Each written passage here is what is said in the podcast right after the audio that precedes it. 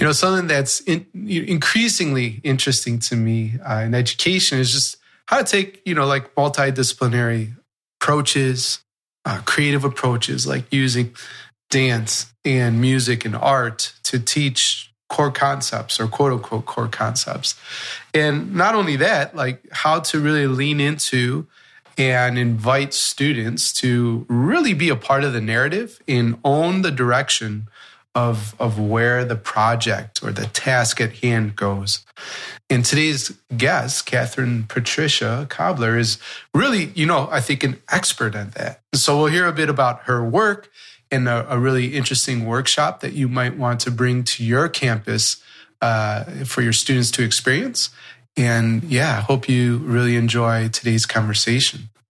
Hey, this is Danny, and welcome to the Better Leaders, Better Schools podcast, a show for ruckus makers, which means you invest in your continuous growth. You challenge the status quo, just like Kathryn Patricia does with her workshops, and you design the future of school now. And we'll be right back after a few messages from our show sponsors. How to recruit, develop, retain, and inspire outstanding individuals and teams to deliver on the vision of your school in leading people. A certificate in school management and leadership course from Harvard. Get started at betterleadersbetterschools.com slash Harvard. All students have an opportunity to succeed with Organized Binder, who equips educators with a resource to provide stable and consistent learning whether that's in a distance, hybrid, or traditional educational setting. Learn more at organizedbinder.com. Hailing from Canada's capital region, loop pedal violist, composer, and educator Kathryn Patricia Cobbler has crafted a singular niche in improvisation and classical performance, bringing creativity to concert halls, schools, and community venues her work as a performing artist, composer, educator, and speaker centers around multidisciplinary collaborations that both hold space for and tell the life stories of audiences and communities. Kathryn Patricia, welcome to this show. Thank you so much for having me. Yeah, definitely excited uh, to tell your story. We're to get into that in a bit. Just to give a shout out to my assistant Prim, who also uh, hails from Canada. And we had a meeting today and she was just like so excited that you're going to be on the show. And so, Prim, if you're Aww, listening, you know, shout out to you. But um, uh, I'm very happy that you're here as well. So, Kathryn Patricia, you have a fun story about turning the concert model on its head. Let's start there. Yeah, um, I started as many musicians do. I am a violist and, and have been trained in the Western classical tradition. And so, you know, when I was going through school, some of the things I had thought about were careers in orchestra or chamber music, uh, things that I still enjoy. Uh, but something that was was hard for me was when I was playing in orchestra.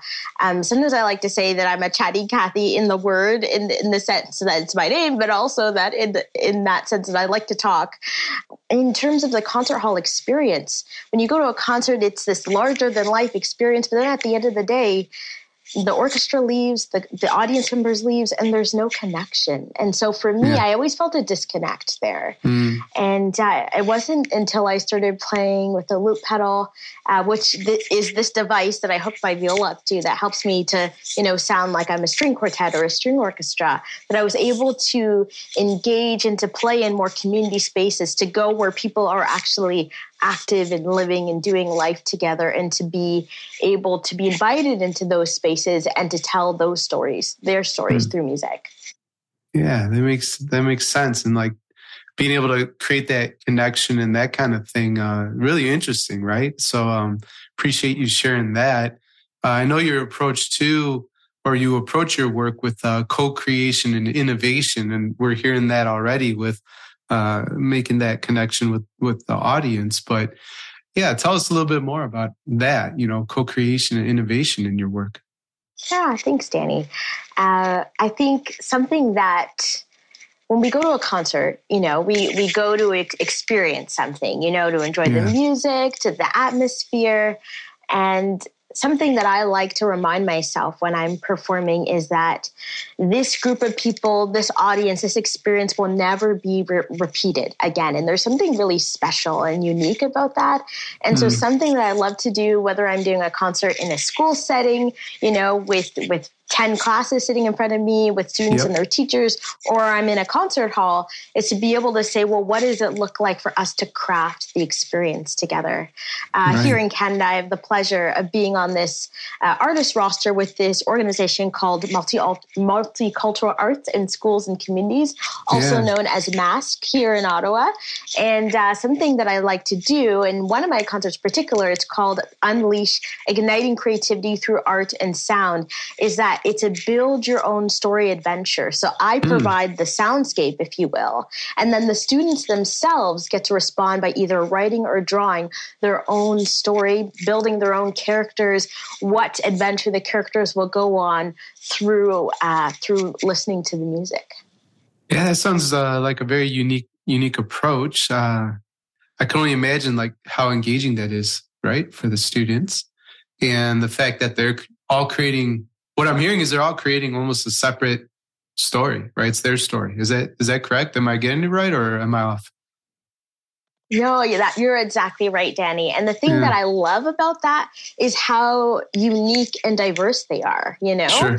one student might think of you know themselves going through uh, a desert landscape where the other student who heard the same music might think no it's a jungle safari you know and yeah. thinking about the the adventures and the different characters so I, I really love that and also it helps the the students have stake in the experience you know like they mm. they get a seat at the table if you will and get to create something that's unique to themselves yeah so, so thinking about that framework and that really unique approach, you know, that you use, uh, can you can you think of any ways that you might, you know, nudge a classroom teacher uh, in terms of using it in his or her class, or maybe even a principal, right, uh, with his or her staff? Yeah, uh, something that I love about music is that it is a beautiful storytelling tool, you know? And mm-hmm. as we're, whether it's a principal, you know, fostering community among their fellow teachers or in, with their, with the students in all the classes or an individual classroom teacher, the thing that we want to do is we want to celebrate the individual stories of students, but also the classroom culture, the classroom community. And I think that music is a beautiful way of doing that.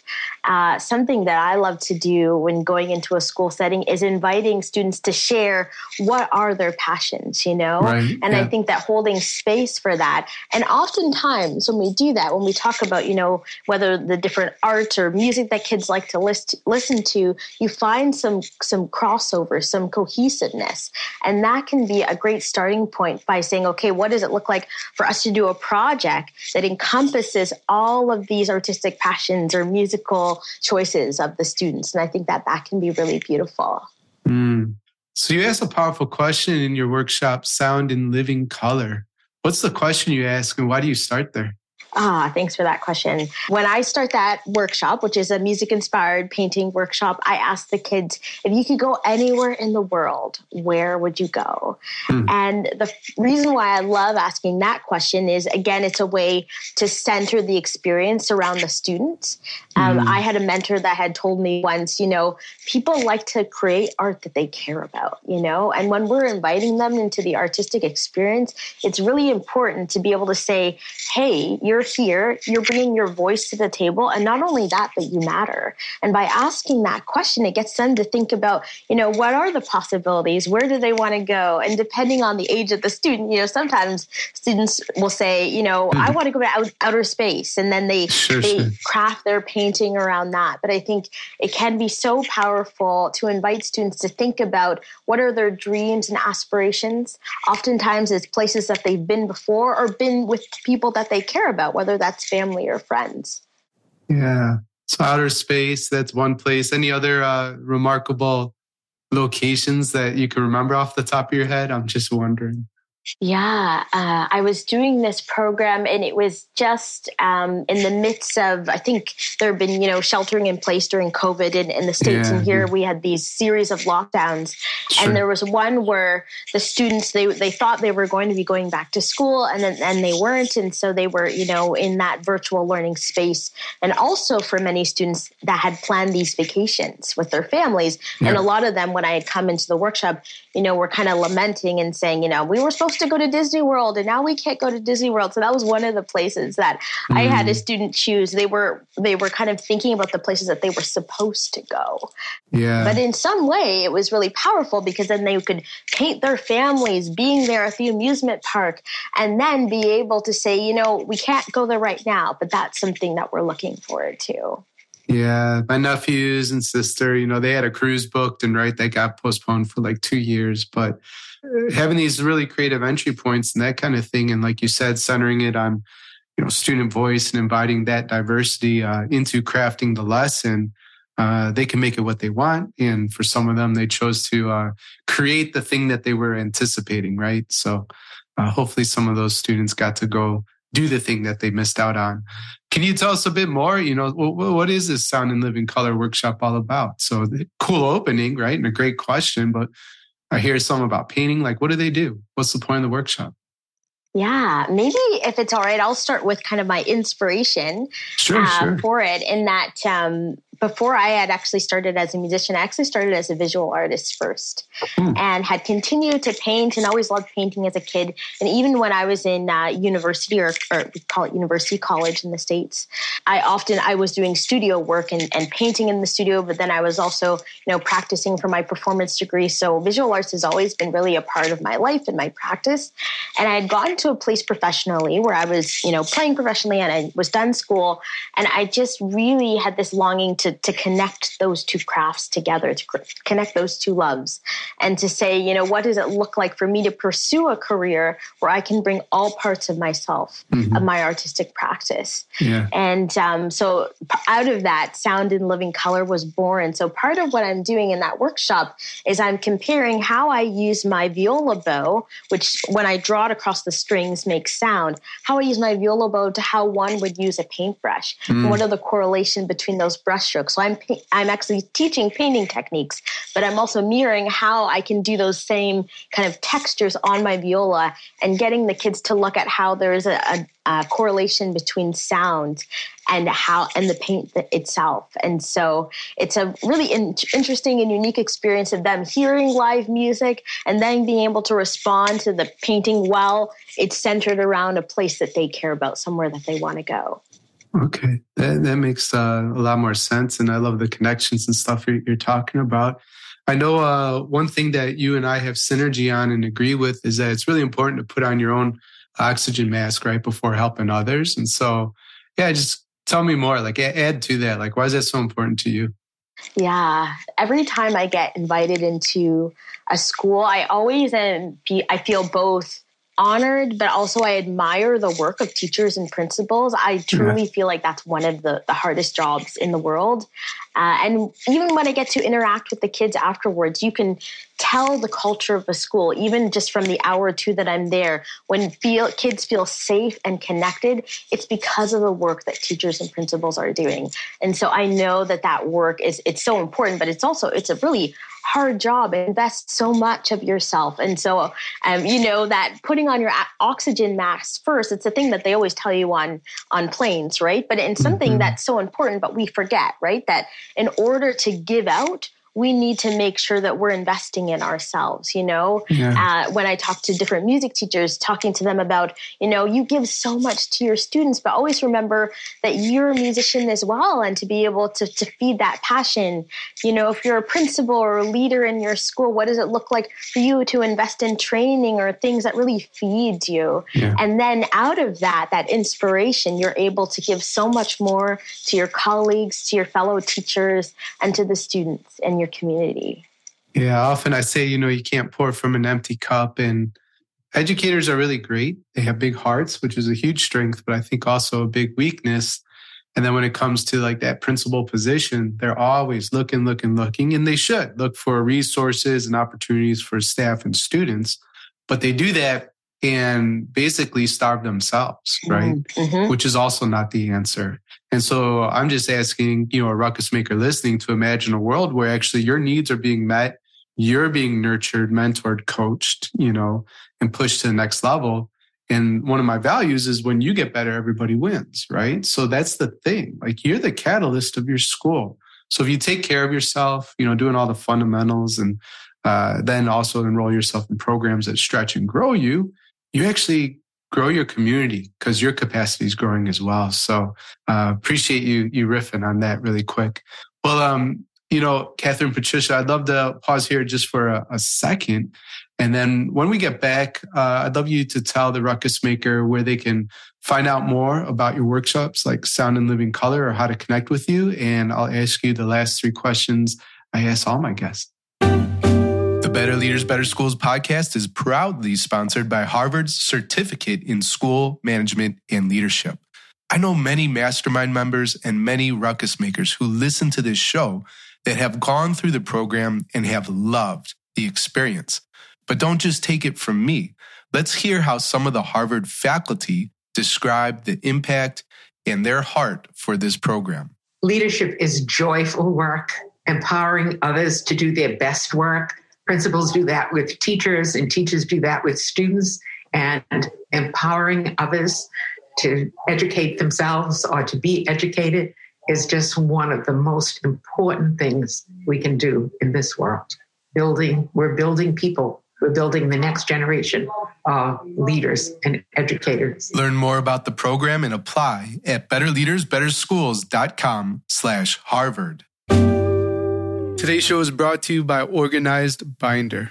Organized Binder develops the skills and habits all students need for success. During these uncertain times of distance learning and hybrid education settings, Organized Binder equips educators with a resource to provide stable and consistent learning routines so that all students have an opportunity to succeed, whether at home or in the classroom.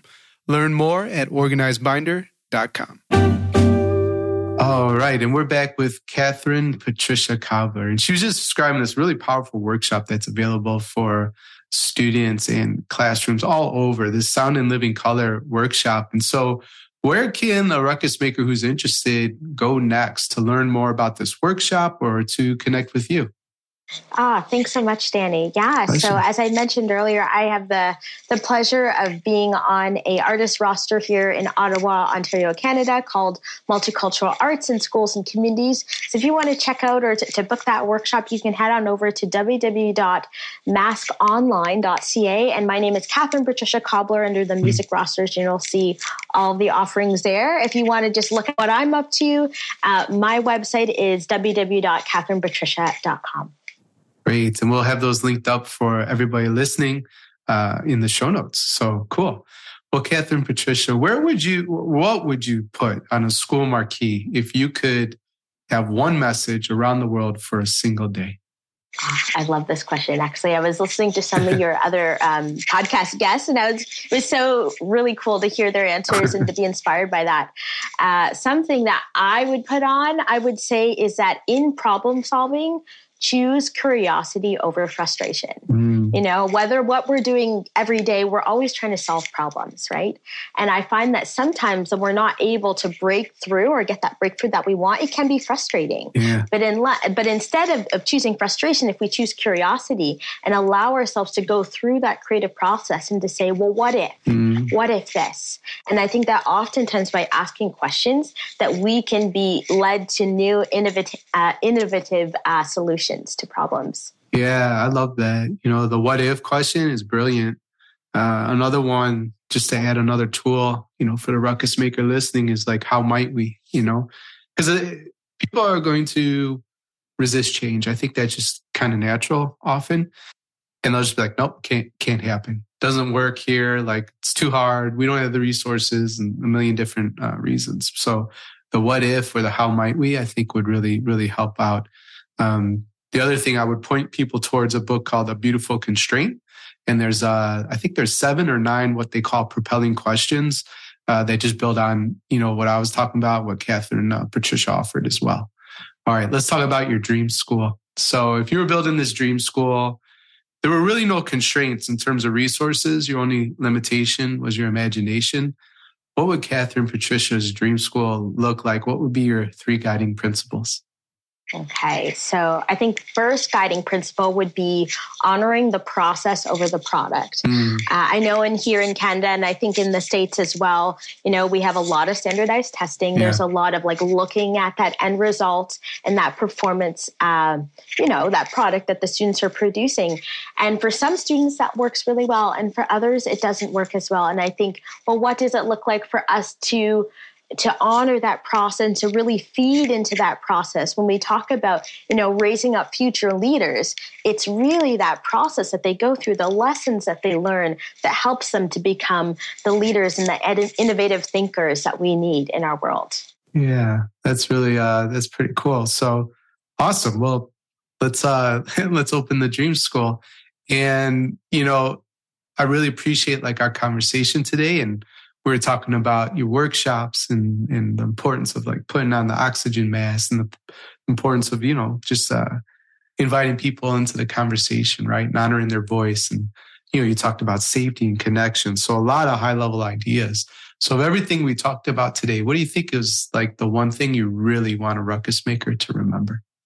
I think at the, the kind of end thing I'd love for myself and for us all to kind of think about is for us to mirror what we admire. Mm. I think it was uh, Maya Angelou who said, when we know better, we do better. Yeah. And to think about if we want to see change, we need to actually have that change be in ourselves and to be able to take actions. And sometimes it's imperfect action forward, but you know, we learn as we go. And for us to be able to mirror what we admire, then we'll start to see the culture and the change that we want in our communities.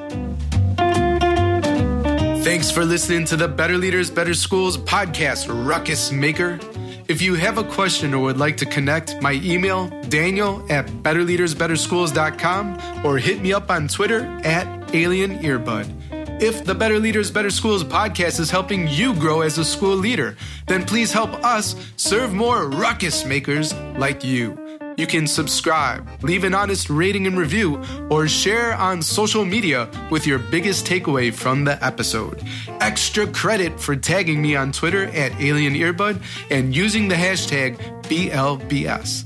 Level up your leadership at betterleadersbetterschools.com and talk to you next time. Until then, class dismissed.